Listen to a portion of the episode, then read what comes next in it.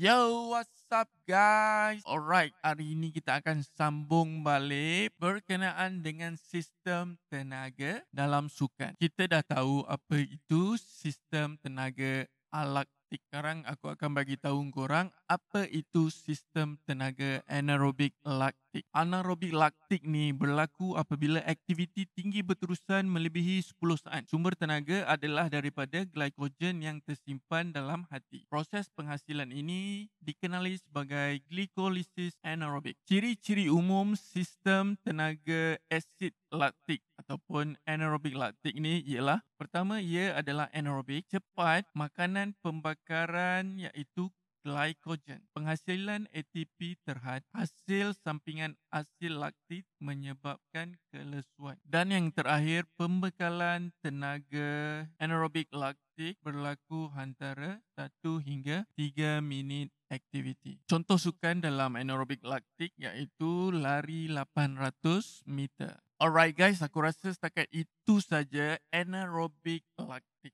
Okey, aku ulang balik. Sistem anaerobik ada dua sistem tenaga. Pertama iaitu anaerobik alaktik dan kedua anaerobik laktik. Kedua-dua sistem ini tidak memerlukan oksigen dan dari segi kelajuan kedua-dua ini pantas cepat eh. Dia pergerakan dia memang pantas. Penghasilan ATP untuk kedua-dua sistem ini amatlah sedikit dan terhad. Jangka masa bagi anaerobik alaktik hanya 10 saat boleh bertahan dan anaerobik laktik 1 hingga 3 minit. Jenis aktiviti anaerobik laktik iaitu berintensiti tinggi. Manakala anaerobik laktik pun sama ya, berintensiti tinggi juga. Contoh sukan untuk anaerobik laktik iaitu 100 meter dan 200 meter. Manakala contoh sukan untuk anaerobik laktik iaitu lari 800 meter. Alright guys, aku rasa setakat ini saja podcast aku untuk kali ini. Kita akan bersambung dengan sistem tenaga yang terakhir iaitu aerobik. Sekian, terima kasih.